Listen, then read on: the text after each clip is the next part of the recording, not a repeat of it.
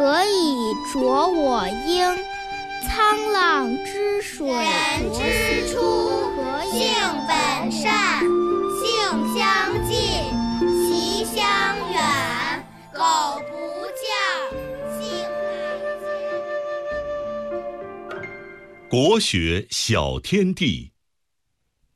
首先，我们来复习一下上个星期四学过的《弟子规》的段落：或饮食，或坐走，长者先，幼者后。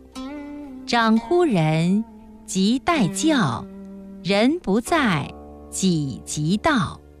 好的，接下来呢，我们一起来学习《弟子规》新的段落：称尊长。勿呼名，对尊长，勿献能。路遇长，即趋揖；长无言，退恭立。骑下马，乘下车，过犹待百步余。我再来读一遍：称尊长，勿呼名；对尊长。勿献能，路遇长，即趋揖；长无言，退恭立。骑下马，乘下车，过犹待百步余。下面正晶姐姐来和小朋友们讲一讲上面这段话说的是什么意思。称尊长，勿呼名；对尊长，勿献能。这段话是说。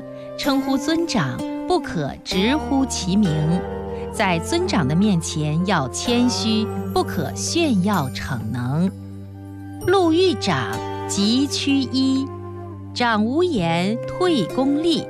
这段话是说，走路时遇见尊长，要即刻迎上去问候；如果尊长一时没有说什么，要退在一旁等候指示。